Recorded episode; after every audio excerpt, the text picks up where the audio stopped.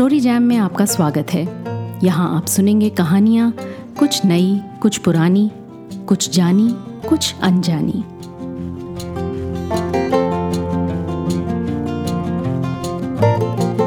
Story jam के हर episode में मैं कहानी, लेख या कविता ढूंढ के लाती हूँ और आपको सुनाती हूँ। इन सभी कहानियों में सिर्फ़ एक बात कॉमन है कि ये कहानियाँ मुझे अच्छी लगी और मैं आशा करती हूँ कि आपको भी उतनी ही भाएँगी। आज एक छोटी सी सिंपल सी कहानी, फनीश्वरनाथ रेणु की लिखी पंचलाइट पिछले पंद्रह दिनों से दंड जुर्माने के पैसे जमा करके महतो टोली के पंचों ने पेट्रोमैक्स खरीदा है इस बार, रामनवमी के मेले में।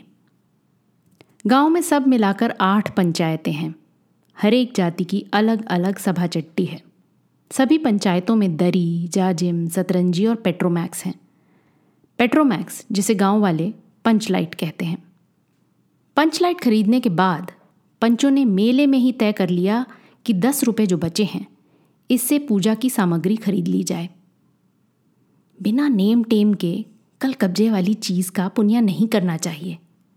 अंग्रेज़ बहादुर के राज में भी पुल बनाने से पहले बलि दी जाती थी।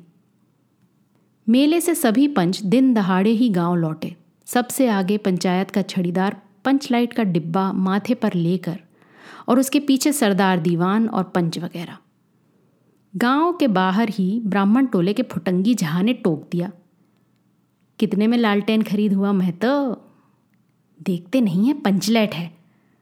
बामन टोली के लोग ऐसे ही ताप करते हैं। अपने घर की ढेबरी को भी बिजली बत्ती कहेंगे और दूसरों की पंचलाइट को लालटेन?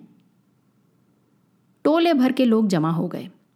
औरत, मर्द, बूढ़े, बच्चे, सभी काम काज छोड़कर दौड़े आए। चल रे चल, अपना पंचलैट, आ गया पंचलैट। छड़ीदार अग्नु महतो रह रह कर लोगों को चेतावनी देने लगा।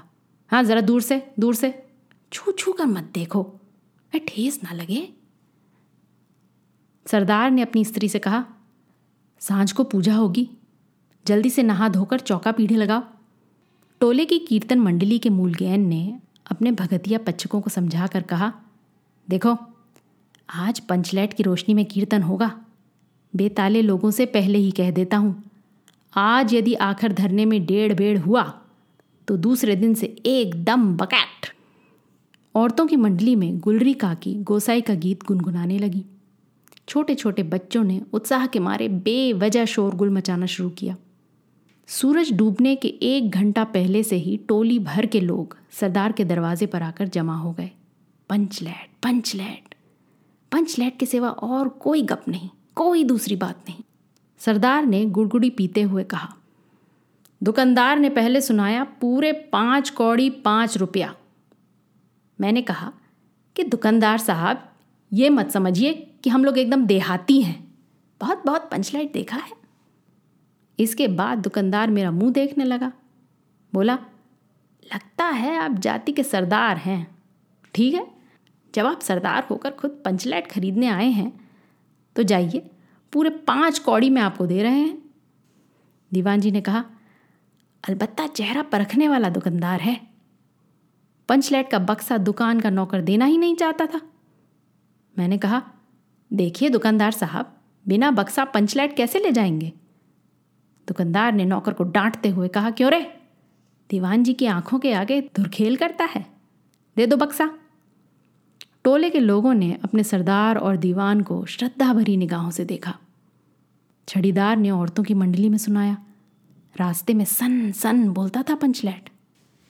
लेकिन एन मौके पर लेकिन लग गया। रुदल साहब बनिए की दुकान से तीन बोतल किरासीन तेल आया और सवाल पैदा हुआ पंचलैट जलाएगा कौन? ये बात पहले किसी के दिमाग में नहीं आई थी। पंचलैट खरीदने से पहले ना किसी ने सोचा, खरीदने के बाद भी नहीं। अब पूजा की सामग्री चौक पर सजी हुई है। कीर्तनिया लोग खोल ढोल कर ताल खोल कर बैठे हैं और पंचलैट पड़ा हुआ है। गाँव वालों ने आज तक कोई ऐसी चीज़ नहीं खरीदी जिसमें जलाने बुझाने का झंझट हो। कहावत है ना, भाई रे गाय लूँ तो दूहे कौन? लो मज़ा। अब इस काल कब्जे वाली चीज़ को कौन बाले? ये बात नहीं कि गाँव भर में कोई पंचलैट बालने वाला नहीं। हर एक पंचायत में पंचलैट है, उसके जलाने वाले जानकार हैं। लेकिन सवाल है कि पहली बार नेम टेम करके, शुभ लाभ करके, दूसरी पंचायत के आदमी की मदद से पंचलैट जलेगा? इससे तो अच्छा है कि पंचलैट पड़ा रहे। ज़िंदगी भर ताना कौन सहे? बात बात में दूसरे टोले के लोग कूट करेंगे। तुम लोगों का पंचलैट पहली बार दूसरे के हाथ से है? ना ना, पंचायत की इज़्ज़त का सवाल है। दूसरे टोलों के लोगों से मत कहिए। चारों ओर उदासी छा गई। अंधेरा बढ़ने लगा। किसी ने अपने घर में आज डिबरी भी नहीं जलाई थी। आज पंचलैट के सामने डिबरी कौन बालता है? अब किए कराए पर पानी फिर रहा था। सरदार, दीवान और छड़ीदार के मुँह में बोली नहीं। पंचों के चेहरे उतर गए थे। किसी ने दबी हुई आवाज़ में कहा, कल कब्जे वाली चीज़ का नखरा बहुत बड़ा होता है। एक नौजवान ने आकर सूचना दी, राजपूत टोली के लोग हँसते हँसते पागल हो रहे हैं। कहते हैं, कान पकड़कर पंचलैट के सामने पाँच बार उठो, बैठो, तुरंत जलने लगेगा। पंचों ने सुनकर मन ही मन कहा, भगवान ने हंसने का मौका दिया है, हंसेंगे नहीं। एक बूढ़े ने आकर खबर दी, रूदल साहब बनिया भारी बतंगड़ आदमी है। कह रहा है, पंचलैट का पंपू जरा होशियारी से देना। गुलरी काकी की बेटी मुनरी के मुँह में बार बार एक बात आकर मन में लौट जाती है। वो कैसे बोले? वो जानती है कि गोधन पंचलैट बालना जानता है, लेकिन गोधन का हुक्का पानी पंचायत से बंद है। मुनरी की माँ ने पंचायत से फरियाद की थी कि गोधन रोज उसकी बेटी को देखकर सलम सलम वाला सलीमा का गीत गाता है। हम तुमसे मोहब्बत करके सलम।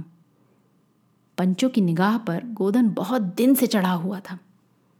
अरे दूसरे गाँव से आकर बसा है गोधन और अब टोले के पंचों को पाँच सुपारी खाने के लिए भी कुछ नहीं दिया। परवाह ही नहीं करता। बस पंचों को मौका मिला। दस रुपया जुर्माना। ना देने से हुक्का पानी बंद। आज तक गोधन पंचायत से बाहर है। उससे कैसे कहा जाए? मुनरी उसका नाम कैसे ले? और उधर, जाति का पानी उतर रहा है। मुनरी ने चालाकी से अपनी सहेली कनेली के कान में बात डाल दी। कनेली, सुन सुन। कनेली मुस्कुरा कर रह गई। गोधन तो बंद है, मुनरी बोली तो कह तो सरदार से। गोधन जानता है पंचलेट बालना? कनेली बोली, कौन गोधन? जानता है बालना? लेकिन सरदार ने दीवान की ओर देखा और दीवान ने पंचों की ओर। पंचों ने एक मत होकर हुक्का पानी बंद किया है। सलीमा का गीत गाकर आँख का इशारा मारने वाले गोधन से गाँव भर के लोग नाराज़ थे। सरदार ने कहा, जाति की बंदिश क्या? जबकि जाति की इज़्ज़त ही पानी में बही जा रही हो? क्यों जी दीवान? दीवान ने कहा, ठीक है पंचों ने भी एक स्वर में कहा, ठीक है, गोधन को खोल दिया जाए। सरदार ने छड़ीदार को भेजा। छड़ीदार वापस आकर बोला, गोधन आने को राज़ी नहीं हो रहा। कहता है, पंचों की क्या प्रतीत है? कोई कल कब्जा बिगड़ गया तो मुझे दंड जुर्माना भरना पड़ेगा। छड़ीदार ने रोनी सूरत बनाकर कहा, किसी तरह गोधन को राज़ी करवाइए, नहीं तो कल से गाँव में मुँह दिखाना मुश्किल हो जाएगा। गुलरी काकी बोली जरा मैं देखूँ कह के? गुलरी काकी उठकर गोधन के झोपड़े की ओर गई और गोधन को मना लाई। सभी के चेहरे पर नई आशा की रोशनी चमकी। गोधन चुपचाप पंचलैट में तेल भरने लगा। सरदार की स्त्री ने पूजा की सामग्री के पास चक्कर काटती हुई बिल्ली को भगाया। कीर्तन मंडली का मुलगैन मूछों के बालों को संवारने लगा। गोधन ने पूछा, स्पिरिट कहाँ है? बिना स्पिरिट के कैसे जलेगा? लो, मज़ा। अब दूसरा बखेड़ा खड़ा हुआ। सभी ने मन मन में सरदार, दीवान और पंचों की बुद्धि पर अविश्वास प्रकट किया। बिन बूझे समझे काम करते हैं ये लोग।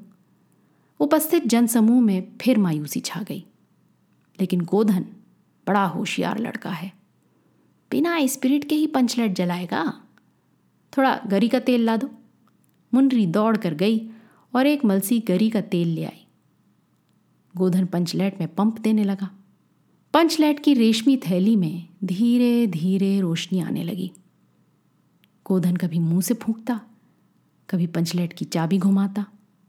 थोड़ी देर बाद पंचलैट से सनसनाहट की आवाज़ निकलने लगी और रोशनी बढ़ती गई। लोगों के दिल का मैल दूर हो गया।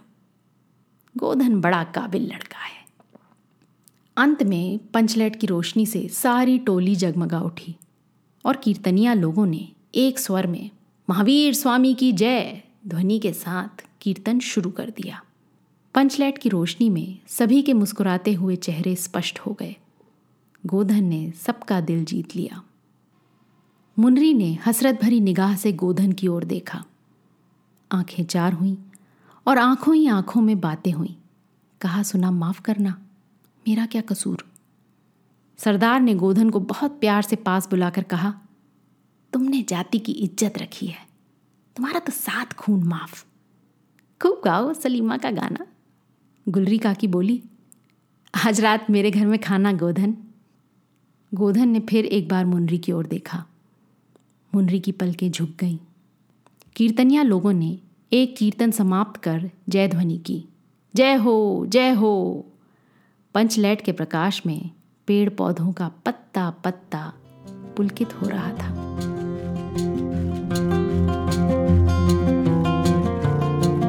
आज की कहानी आपको कैसी लगी, अपने कमेंट्स ज़रूर लिखिएगा।